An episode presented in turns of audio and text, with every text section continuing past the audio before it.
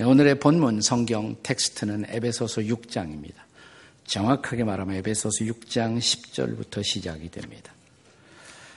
그러나 오늘 본문의 문맥을 따져 올라가면 에베소서 5장에서 시작이 됩니다. 에베소서 5장 22절부터 사실은 에베소서 6장 본문까지 이어오는 단락으로 되어 있어요. 전체의 주제가 뭐냐면 가정입니다. 가정. 그런데 에베소서 5장 22절에 보시면 먼저 아내들이요 이렇게 시작하고 그 다음에는 남편들이요 25절에 6장에 들어오게 되면 6장 1절에 자녀들아 4절에 가면 아비들아 이렇게 계속되죠. 신약 성경에 쓰여지는 당시에는 어, 특별히 로마나 소아시아에는 많은 가정 도우미들이 있었어요. 그래서 종들아 이렇게 나오는데 가정 사역을 돕고 있었던 중요한 멤버들이었습니다. 이어서 상전들아. 이것은 가정을 구성하고 있었던 모든 구성원들이 가정의 자기 자리에서 어떻게 가정을 세우고 또 지켜나가야 할 것인가를 권면하고 있는 그런 레슨입니다. 그런데 이런 중요한 가정이 오늘날 무너져 내리고 있습니다. 오늘 저와 여러분이 살고 있는 이 시대를 우리는 포스트 모던 시대라고 부릅니다. 정확하게 포스트 모던 시대는 20세기 후반부터 시작된 시대를 뜻합니다. 우리가 21세기에 들어와 있습니다만은 모던 시대 그 이전에 20세기 중반까지 그 다음에 20세기 후반 21세기의 이 시대에 어떤 차이가 많느냐 포스트 모던 시대를 규정하는 두 가지의 중요한 화두가 있어요. 하나는 파괴이고 또 하나는 해체라는 단어입니다. 포스트 모던 시대에 들어와서 지금까지 우리가 붙들고 있었던 중요한 가치, 또 중요한 전통, 중요한 제도들이 파괴되고 그리고 해체되고 있다는 것입니다. 그 중에서도 가장 주목할 만한 가슴 아픈 어, 우리 시대의 중요한 현상은 가정에서 이 파괴가 그리고 해체가 일어나고 있다는 사실입니다. 그렇습니다. 가정들이 파괴되고 가정들이 해체되고 있습니다. 그런데 이런 가정 파괴와 가정 해체의 원인을 성경은 단순히 어떤 심리적인 원인이나 혹은 어떤 교육적인 원인 혹은 심지어 도덕적인 원인에서 찾지 않습니다. 물론 가정이 흔들릴 때 거기에는 어떤 심리적인 문제와 도덕적인 문제가 분명히 있을 수가 있어요. 성경은 보다 근원적인 원인을 타취하고 있습니다. 그것은 바로 영적 원인이 거기에 있다는 것입니다. 그래서 오늘 본문 12절 이하에서 바울 사도는 오늘 우리 시대까지 이어져 오고 있는 이 가정 해체, 가정 파괴, 이 가장 근원적인 원인을 가리켜서 이것은 바로 영적인 씨름이다. 이렇게 말하고 있습니다. 다른 말로 바꿔서 말하면 영적인 싸움이라는 것입니다. 영적인 전쟁이라는 것입니다. 그래서 오늘 본문 12절 아, 시작되는 말씀에 보시면 이렇게 시작을 하죠. 우리의 씨름, 혹은 다른 번역은 우리의 싸움은 혈과 육을 상대로 하는 그런 싸움이 아니다. 그 다음에 계속 이어지는 마지막 절에 보시면 오늘 우리는 하늘에 있는 악의 영들을 상대하여 싸우고 있다. 이 지상에서 일어나고 있는 우리 가정에서 경험하는 바람직하지 못한 숱한 문제의 원인 속에는 바로 이런 영들의 개입과 역사함이 분명히 오늘 우리의 현실 속에 있다라고 성경은 가르치고 있는 것입니다. 따라서 이런 싸움, 영적 싸움에서 우리의 가정을 지켜내고 세워가기 위해서는 우리에게 바로 영적인 무장이 필요하다. 이것이 오늘 본문의 핵심적인 레슨인 것입니다. 본문의 13절 말씀을 다 함께 읽겠습니다. 13절 말씀 다 같이 읽겠습니다. 시작. 그러므로 하나님의 전신갑주를 취하라. 이는 악한 날에 너희가 능히 대적하고 모든 일을 행한 후에 서기 위함이라. 그리고 이제 이어서 에베소 6장 14절 이하에 보시면 고대 무사들이 전쟁에서 자신을 지키기 위해서 행하는 무장을 강론적으로 세밀하게 묘사하고 있는 모습을 볼 수가 있습니다. 기독교 고전인 철로 역정을 읽어보시면 자, 순례자 크리스찬이 어, 고난의 순례길에서 아름다운 집에 들어가게 됩니다. 이 집에는 세 개의 방이 있어요. 첫째 방은 평화의 방. 거기서 평화를 얻습니다. 네, 둘째 방, 서재예요. 거기 들어가서 믿음의 선배들의 신앙의 기록을 통해서 자기의 신앙을 새롭게 합니다. 네, 세 번째 방이 있었어요. 그게 바로 무기고 혹은 병기고였습니다. 이 아름다운 집에 무기고가 왜 있었나? 우리가 이 순례의 길을 지속해 나가기 위해서는 우리에게 무장이 필요하다는 것입니다.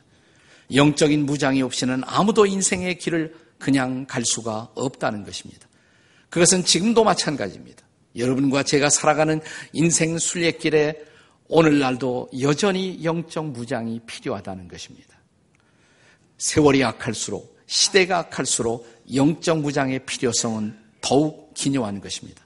나는 오늘날의 청소년들에게 특별히 영적 무장이 더 필요하다고 생각해요. 우리 어른들이 생각하기에는 우리 청소년들이 우리보다 훨씬 더 좋은 문화의 혜택을 누리는 세대 속에 살고 있는데 뭐가 그렇게 걱정인가 할지 모르지만 더 치열한 영적 싸움. 우리 시대 자라날 때는 기껏해서 부모들의 충고가 뭐냐면 극장 가지 마. 그게 겨우 충고였어요. 예, 근데 요즘은 그냥 전화만 열기만 하면 온갖 것들이 정보가 쏟아져 들어옵니다. 수많은 포르노그라피. 그리고 그들의 정신을 혼미케 하는 그들의 모든 생각과 건강한 이성을 파괴하는 온갖 인포메이션이 쏟아져 들어오는 세대. 이 젊은이들이 훨씬 더 악한 세대를 살고 있는 거예요. 그들을 위해서 우리가 기도해야 하고 또 영적 무장이 필요하다는 사실을 오늘 우리는 확인할 필요가 있습니다. 자, 그렇다면 영적 무장이 필요한 이유, 무엇 때문일까요? 영적 무장이 필요한 이유. 첫째로, 마귀의 관계를 능히 대적하기 위해서입니다. 자, 본문의 11절 말씀을 다 같이 읽겠습니다. 다 함께 읽어요. 11절 시작. 마귀의 관계를 능히 대적하기 위하여 하나님의 전신갑주를 취하라. 무장하라 이 말이에요. 우리가 오늘 우리의 가정을 지키고 내 인생을 지키기 위해서는 무엇보다 영적 무장이 필요한데 무엇보다 우리의 가정의 해체, 내 인생의 파괴를 노리는 존재가 있다. 그것이 마귀다. 마귀다. 우리 먼저 마귀의 존재를 인정할 줄 알아야 합니다. 인류의 역사 속에서 지나간 17세기와 그리고 18세기를 가리켜서 우리는 계몽주의 시대라고 부릅니다. The Enlightenment Age 이렇게 부르죠. 계몽주의 시대. 그런데 이 계몽주의 시대에 들어왔을 때 그 전과 뭐가 달라졌을까? 현저한 달라짐이 하나 있어요. 계몽주의 시대 전만 해도 그러니까 16세기까지만 해도 사람들은 눈에 보이지는 않지만 초자연적 세계라는 것이 존재한다고 믿었어요. 거의 대부분의 인류가 그렇게 믿었습니다. 초자연적 세상이 존재할 뿐만 아니라 그 초자연적 세상에 초자연적 존재들이 존재한다고 믿었어요. 신도 존재하고 천사도 존재하고 악마도 존재한다고 다 그렇게 믿었습니다. 근데 계몽주의 시대에 들어와서 이것이 변합니다. 계몽주의 시대를 이끌고 가던 두 개의 중요한 단초가 있습니다. 하나는 이성이고 하나는 과학입니다. 이성으로 검증되지 못하는 것들, 과학적으로 실험되지 못하는 모든 것들은 존재하지 않는다라고 믿기 시작한 것이에요. 사람들이 신을 떠나기 시작합니다. 그리고 천사, 악마 이런 것은 하나의 샤머니즘이라고 생각하기 시작했어요. 그리고 사람들은 굳게 이렇게 믿었습니다. 우리가 지금 새롭게 붙들게 된 이성과 과학 이것이 발전하면 곧 이 땅에는 유토피아가 도래할 것이라고 우리는 믿었어요. 근데 유토피아가 도래했습니까? 발달된 이성 그리고 발달된 과학을 가지고 우리는 세계 제1차 대전 그리고 2차 대전을 통해서 우리가 살고 있는 이 땅을 지옥 같은 세상, 파괴적인 세상, 재앙의 땅, 비극의 땅으로 만들고 만 것입니다. 자, 이 두 차례의 전쟁을 끝나고 나서 사람들은 비로소 다른 생각을 하기 시작했어요. 인간의 잔악함, 이 악함. 그 원인이 뭘까? 그들은 호련히 오래전에 있었던 세계관을 다시 생각해내기 시작합니다. 그리고 그들은 신으로 돌아옵니다. 하나님께로 돌아옵니다. 세계의 도처에서 영적 부흥이 일어났어요. 그리고 사람들은 천사와 마귀의 존재를 다시 인정하기 시작한 것입니다. 이것이 20세기에 일어난 현저한 변화예요. 그리고 21세기에 그 변화는 아직도 진행형입니다. 결국 우리는 이런 레슨을 받은 것이에요. 두 차례의 전쟁을 통해서 우리 안에 있는 악마성, 이 배후에 있는 악마, 마귀, 이것을 극복하지 않고는 보다 나은 세상을 만들 수가 없다는 결론 앞에 도달하는 것입니다. 우리가 마귀라는 말을 쓸 때 성경에서 사용하는 단어는 본래 신약 성경은 히라보로 기록되어 있는데 마귀를 뭐라고 부르냐면 디아볼로스 이렇게 부릅니다. 디아볼로스. 청소년들이 좋아하는 게임 중에 디아볼로스가 있어요. 있죠? 네, 디아볼로스. 그게 마귀 게임이에요. 그게 마귀. 그거 하면 안 돼. 네, 디아볼로스. 이 단어는 두 개의 단어의 합성어입니다. 디아라는 이 단어는 between, 뭐뭐 사이에. 그 다음에 볼로스라는 단어는 영어로 throw, 던진다. 사이에 던진다. 던져서 나눈다 이 말이에요. 분열시킨다. 파괴한다. 여러분, 누가 부부 관계를 파괴할까요? 물론 남편이 아내가 잘못해서 그럴 수가 있어요. 그러나 그 배후에 악한 영의 역사가 있다는 거예요. 마귀는 부부를 해체시키려고 합니다. 관계를 나누려고 합니다. 마귀는 부모와 자녀 사이의 관계를 또한 망치려고 합니다. 사탄은 마귀는 건강한 젊은이들의 미래를 차단시키려고 합니다. 그 배후에 악한 영의 역사가 있다는 것이에요. 그래서 한국어로 이 디아볼로스라는 말을 번역할 때 많이 사용한 단어 중에 하나가 뭐냐면 그 단어가 accuser, 참소자라는 말을 썼어요. 참소자. 참소하는 자. 그래서 파괴하는 자. 그게 사탄의 역할이에요. 우리 안에 존재하는 죄성, 부패성을 이용해서 우리의 삶의 근거를 파괴하고 또 우리를 둘러싼 소중한 관계들을 파괴하고 해체시키는 일. 이게 바로 마귀의 역사예요. 이것이 바로 마귀의 관계라는 것입니다. 따라서 이런 마귀의 관계를 대적하기 위해서는 단순한 심리적인 무장이나 도덕적인 무장으로 족하지 않다는 것입니다. 거기에 필요한 것, 영적인 무장이에요. 이것이 영적 무장이 필요한 첫 번째 이유인 것입니다. 우리에게 영적 무장이 왜 필요할까? 두 번째 이유. 주의 힘이로서만, 주님의 능력으로서만 우리는 마귀를 대적할 수 있기 때문입니다. 자, 본문의 10절을 함께 읽겠습니다. 10절 말씀 다 같이 읽습니다. 시작. 끝으로 너희가 주 안에서와 그 힘의 능력으로 강건하여 지고. 자, 이런 영적인 존재인 마귀를 대적하기 위해서 우리에게 정말 필요한 준비가 무엇이겠습니까? 여기서 바울은 먼저 주 안에서라는 단어를 강조해요. 너희가 주 안에 있을 때, 주 안에 굳게 서서 주님이 공급해 주시는 주의 힘, 그 능력으로 무장할 때, 그리고 강건해질 때, 비로소 이 마귀와 싸울 수가 있다는 것입니다.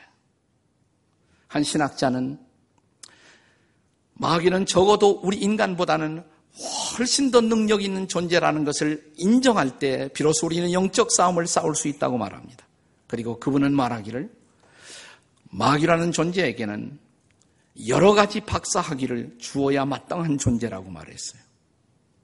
마귀는 우리보다 성경을 잘 알아요. 마귀는 신학 박사예요. 마귀는 인간의 심리를 누구보다 잘 간파합니다. 그리고 우리의 심리, 우리의 마음의 틈을 타서 사탄은 우리의 생각을 점령합니다. 마귀는 심리학 박사예요. 마귀는 우리의 사상을 부패시키고 우리가 잘못된 생각을 하도록 그리고 그 사상의 이데올로기의 포로가 되도록 우리의 생각을 점령합니다. 마귀는 PhD가 있어요. 마귀는 민족과 민족의 전쟁을 불러일으킵니다. 군사 전략가입니다. 마귀는 우리 인간 안에 있는 욕심을 부추겨서 가진 자와 가지지 못한 사람들의 갈등을 부추깁니다. 마귀는 경제학 박사이기도 합니다. 오늘 본문에서 그래서 마귀의 관계를 대적하라. 관계라는 단어를 썼어요. 근데 이 관계라는 단어가 본래 히라보에서는 메소도이아라는 단어로도 있습니다. 메소도이아. 이 히라보는 여러분이 설마 알지 못하겠지만 근데 이 단어와 비슷한 영어 단어가 있잖아요. 메소도이아. 무슨 단어가 생각납니까? method, 그죠? method. 방법이란 말이에요. 방법. 마귀의 괴계 할 때 이 괴계가 방법이라는 거예요. 사탄은 수없이 많은 방법과 전략을 가지고 있어요. 그 온갖 방법을 다해서 우리를 파괴시키는 것입니다. 그리고 관계를 파괴시키는 것입니다. 가정을 무너뜨리게 하는 것입니다. 이것이 바로 사탄이 하는 일이에요. 사탄은 간교한 존재입니다. 그래서 창세기에 보시면 그는 처음부터 간교한 자이더라. 이렇게 성경은 말하고 있습니다. 뿐만 아니라 이 마귀는 혼자 일하는 존재가 아니에요. 마귀라는 것은 단수지만 마귀가 지배하는 영들이 있습니다. 그게 바로 악령들 혹은 귀신들 이렇게 말해요. 근데 그들은 거대한 조직체를 갖고 있다는 것을 성경은 보여줍니다. 본문의 12절 말씀을 함께 같이 읽겠습니다. 12절 같이 읽습니다. 시작. 우리의 씨름은 혈과 육에 상대하는 것이 아니에요. 통치자들과 권세들과 이 어둠의 세상 주관자들과 하늘에 있는 악의 영들을 상대합니다. 여기 통치자. 여러분 통치자들의 악한 통치자의 배후에 사탄이 마귀가 있다는 거 아세요? 권세들, 파워, 거대한 파워, 파괴적인 파워들, 그 파워의 배후, 부패한 세력, 그 배후에 사탄이 있다는 것입니다. 어둠의 세상 주관자들, 세상이 밝은 세상이 못 되도록 세상을 어둡게 만드는 그 배후에 악한 영의 역사가 있다는 것입니다. 그리고 하늘에 있는 악의 영들. 그렇습니다. 마귀의 지배를 받아 하늘과 땅에서 악한 영들이 거대한 올가나이즈된 조직된 질서를 가지고 오늘 이 세상을 부패시키고 있다는 사실을 성경은 가르칩니다. 이런 거대한 영적 조직과 맞서서 우리가 싸워서 승리할 수 있을까요? 못해요. 불가능한 것입니다. 내 힘으로 내 자신의 능력으로 사탄과 싸운다는 것은 불가능한 일입니다. 그래서 본문 12절 이하의 성경의 말씀을 유진 피터스는 그의 현대적 번역인 메시지에서 이렇게 번역하고 있습니다. 이 싸움은 지구전, 꼭 마귀와 그의 수하들을 상대로 끝까지 싸우는 사느냐 죽느냐의 싸움입니다. 단단히 준비하십시오. 여러분은 지금 혼자 힘으로 다루기에는 벅찬 상대를 마주하고 있습니다. 그것이 바로 사탄이에요. 그런데 사랑하는 여러분, 여기에 끝뉴스가 있습니다. 좋은 소식이 있습니다. 악령들은 귀신은 많은 정보를 가지고 있어요. 우리보다 정보가 많아요. 그러나 그들은 전지하지는 않아요. 모든 것을 아는 존재는 아니에요. 악령들은 우리보다는 능력이 많을 수가 있어요. 그러나 사탄은 악령은 결코 전능하지는 않습니다. 네, 저와 여러분은 홀로 전지하시고 그리고 전능하신 분을 알고 있지 않습니까? 아십니까 그분? 홀로 전지하시고 전능하신 주 하나님. 아시죠 여러분? 따라서 이 하나님, 하나님의 아들이신 주 안에 우리가 굳게 설 때, 우리는 전지하시고 전능하신 그분의 도움으로 우리는 사탄을 이길 수가 있다는 사실입니다. 이것이 우리의 희망인 것입니다. 이것이 굿뉴스인 것입니다. 그러므로 우리가 이 주의 능력을 입고 날마다를 산다면 결코 마귀를 두려워할 필요가 없어요. 악, 악령들을 두려워할 필요가 없습니다. 그러면 오늘 성경은 이렇게 말합니다. 주 안에서 그 힘의 능력으로 강건하여 지십시오. 이것이 우리의 희망입니다. 이것이 우리의 영적 무장이 필요한 두 번째 이유인 것입니다. 자, 영적 무장이 필요한 마지막 세 번째 이유. 영적 무장은 영적 전쟁을 준비하는 첫 번째 스텝, first step이 되는 것입니다. 여러분과 제가 무장이 안 되어 있고 준비가 안 되어 있다면 그런 상태로 전쟁터에 나간다고 하십시다. 어떻게 될까요? 뻔할 뻔짜죠, 뭐. 패배입니다. 자, 그래서 우리 눈앞에 펼쳐질 인생의 승리, 그리고 영적 전쟁의 승리를 위해서 바울 사도는 무엇보다 저와 여러분에게 영적인 무장이 필요하다. 이렇게 가르치는 것입니다. 그래서 13절 이하에 하나님의 전신갑주로 무장하십시오. 자, 14절 이하에 구체적인 무장이 묘사돼요. 무장이 묘사가 됩니다.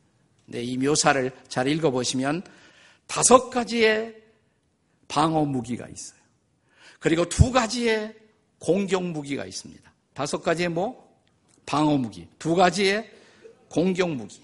자, 우리의 무장은 다섯 가지의 자기를 방어할 수 있는 무장. 두 가지의 공격에 사용할 수 있는 무기로 무장이 될 수가 있어야 한다는 것입니다. 자, 방어 무기. 다섯 개 먼저 생각하겠습니다. 첫 번째 뭐라고 그랬어요? 진리로 허리띠를 띠라 그랬어요. 진리로 허리띠. 여러분, 이 허리띠가 얼마나 중요한 것입니까? 제가 한번 설교하다가 허리띠가 내려간 적이 있습니다. 상상하지 마세요. 얼마나 황당했을까요? 이 허리띠는 우리의 자세를 갖추어 주는 거예요. 자, 전사들이 허리띠가 제대로 메어져 있지 않다면 어떻게 전투할 수가 있겠어요? 근데 진리의 허리띠, 여기서 진리라는 말은 다른 말로 번역하면 진실입니다. 진실하신 하나님을 믿고 또 하나님의 진실함으로 내 인생을 무장할 때 우리는 사탄과 싸울 수 있다는 것이에요. 사탄은 거짓된 존재입니다. 이 거짓된 마귀와 싸우기 위해서는 무엇보다 진실해야 돼요. 정직해야 합니다. 그것이 기본적인 첫 번째 무장이에요. 그 다음에 두 번째, 의의 흉배를 붙이라고 가슴에 호심경 그랬어요. 호심경. 새로운 번역에는 의의 흉배. 가슴에 이 무장이 있잖아요. 가슴에. 우리가 예수를 믿는 순간 주님은 우리를 의롭다고 하십니다.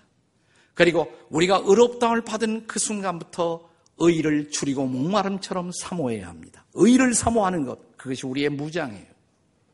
자, 그 다음에 의의 흉배 다음에 신발은 뭐라 했어요? 평화의 복음의 신. 여러분, 잘 뛰려면 전쟁터에서 잘 다니려면 신발이 얼마나 중요해요? 군화가 얼마나 중요합니까? 네. 우리가 보통 다닐 때도 편한 신발 얼마나 필요한 것입니까? 평화의 복음의 신을 신으라고. 그러니까 복음을 전할 준비가 언제든지 되어 있어야 한다. 이것이 우리의 전투 준비라는 것이에요. 평화의 복음의 신을 신고 그 다음에 방패는 뭐라 그랬어요? 믿음의 방패. 자, 악마는 계속 불화살을 쏘아댑니다. 내가 방패로 막아야 합니다. 하나님을 신뢰하는 굳건한 믿음. 이것이 우리를 지킨다는 것입니다. 믿음의 방패. 네. 이제 딱 하나 남았어요. 방어 무기 가운데. 마지막 다섯 번째 뭡니까? 제일 중요한 거. 여기. 네. 여긴 뭘 쓰라고 그랬어요? 구원의 투구 그랬습니다. 구원의 투구. 구원의 투구. 이게 뭐예요? 얼마나 머리가 중요한 것이에요. 이 부분에 한 대 맞으면 끝나는 거 아니죠. 구원의 확신. 여러분 교회 다니면서 구원의 확신도 없는 사람이 있어요. 있습니까, 여러분? 구원의 확신, 분명한 확신. 그걸로 무장하는 것. 이것이 바로 머리 무장, 투구 무장이에요. 자, 거꾸로 올라왔습니다만은 우리가 외우기 쉽도록 우리는 위에서 아래로 내려가도록 하겠습니다. 여기 뭐? 구원의 투구. 여기는 의의 흉배. 허리는 진리의 허리띠. 신발은 평화의 복음의 신. 그 다음에 믿음의 방패. 이것이 무장이에요. 그 다음에 공격무기 두 가지입니다. 쉽게 말하면 말씀과 기도입니다. 성령의 검. 말씀을 가져라. 성령의 검. 성령의 검. 근데 이것만으로 공격무기, 공격무장이 끝나지 않습니다. 또 하나가 필요하다는 것이에요. 그것이 바로 기도인 것입니다. 말씀과 함께 기도. 말씀을 가까이 하고, 말씀을 묵상하면, 그리고 이 말씀이 내 안에 살아 움직일 때, 사탄은 우리를 절대로 근접하지 못합니다. 그렇습니다. 말씀을 붙들고 살 때 사단은 도망갈 것입니다. 말씀의 무기, 또 하나 기도의 무기예요. 기도. 자, 에베소서 6장 18절 다 함께 읽겠습니다. 시작. 기도와 간구를 하되 항상 성령 안에서 기도하고 이를 위하여 깨어 구하기를 항상 힘쓰며 여러 성도를 위하여 구하라. 여기 보시면 모든이란 단어가 여러 번 나옵니다. 모든 기도, 모든 간구, 항상, 항상 모든 때의 말이에요. 모든 때에. 그리고 여러 성도, 모든 성도를 위해 기도하라. 영어로는 all, all이라는 단어가 계속 반복돼요. 히라보의 판타라는 단어가 계속 반복되고 있습니다. 모든 기도, 모든 간구, 항상 모든 때, all the time. 아까 노래도 불렀잖아요. all the time. 네. 모든 때, 모든 성도를 위하여 기도하는 것. 그것이 바로 우리를 지키고 그리고 사탄을 맞설 수 있는 강력한 우리의 공격 무장이라는 것입니다. 여러분 농구할 때 보면 마지막 최후의 승부를 걸기 위해서 감독이 거는 작전 하나가 있습니다. All court pressing. 그런 거 있잖아요. 기도가 바로 All court pressing이에요. 기도. 그렇습니다. 내가 사용할 수 있는 모든 기도로 내 인생을 밀고 나가는 것. 그것이 바로 우리의 무장인 것입니다. 이 대목에서 유진 피터슨은 다시 메시지 번역에서 이렇게 번역하고 있습니다. 하나님의 말씀이야말로 없어서는 안 될 무기입니다. 마찬가지로 계속되는 이 전쟁에서 기도는 필수적입니다. 열심히 오래 기도하십시오. 형제 자매들을 위해 기도하십시오. 끊임없이 주의를 기울이십시오. 서로 기운을 북돋아 주어 아무도 뒤처지거나 낙오하는 사람이 없게 하십시오. 그때에만 우리의 승리는 보장될 것입니다. 이 무장 얼마나 필요한 것입니까? 다 같이 복습하시겠습니다. 여기서부터 시작. 뭐예요? 구원의 투구, 의의 흉배, 진리의 허리띠, 평화의 복음의 신, 그 다음에 믿음의 방패, 그리고 성령의 겉 말씀, 그 다음에 기도. 등에는 아무것도 없어요. 네, 뒤돌아서지 말 것 이 말이에요. 네. 자, 우리가 철로 역정에 보면 아름다운 집에 들어가서 이 병기고에서 이 하나님의 전신갑주로 무장하고 순례자는 다시 순례의 길을 계속합니다. 지금 우리도 마찬가지입니다. 무장할 때 우리는 인생의 길을 다시 나갈 수가 있습니다. 이 아름다운 집은 교회를 상징합니다. 이 순례자 크리스찬이 아름다운 집에서 무장했던 것처럼 교회는 여러분에게 영적 무장의 축복을 제공하는 것입니다. 저는요, 주일 예배만 가지고는 부족하다고 생각해요. 그냥 예배 한번 딱 드리고 그 다음에 아무것도 없는 사람들. 사탄과 싸워서 이길 수 있다는 개런티가 전혀 없어요. 오히려 주일 예배만 딱 드리고 하는 사람 백발백중 넘어질 것입니다. 사탄의 밥이에요, 그건. 여러분 교회가 제자 훈련을 제공하는 이유, 성경 공부를 제공하는 이유 뭔지 아세요? 무장하라 이 말이에요. 무장하라. 나는 여러분이 그 기회를 놓치지 말기를 바랍니다. 그리고 이것을 통해서 정말 자신을 무장하고 이제 일어서십시오. 나가십시오. 그리고 사탄과 싸워 승리하십시오. 원수가 와도 무너지지 않는 삶. 이 견고한 승리가 오늘 저와 여러분의 승리가 되고 우리 청소년들의 승리가 되기를 주의 이름으로 축복합니다.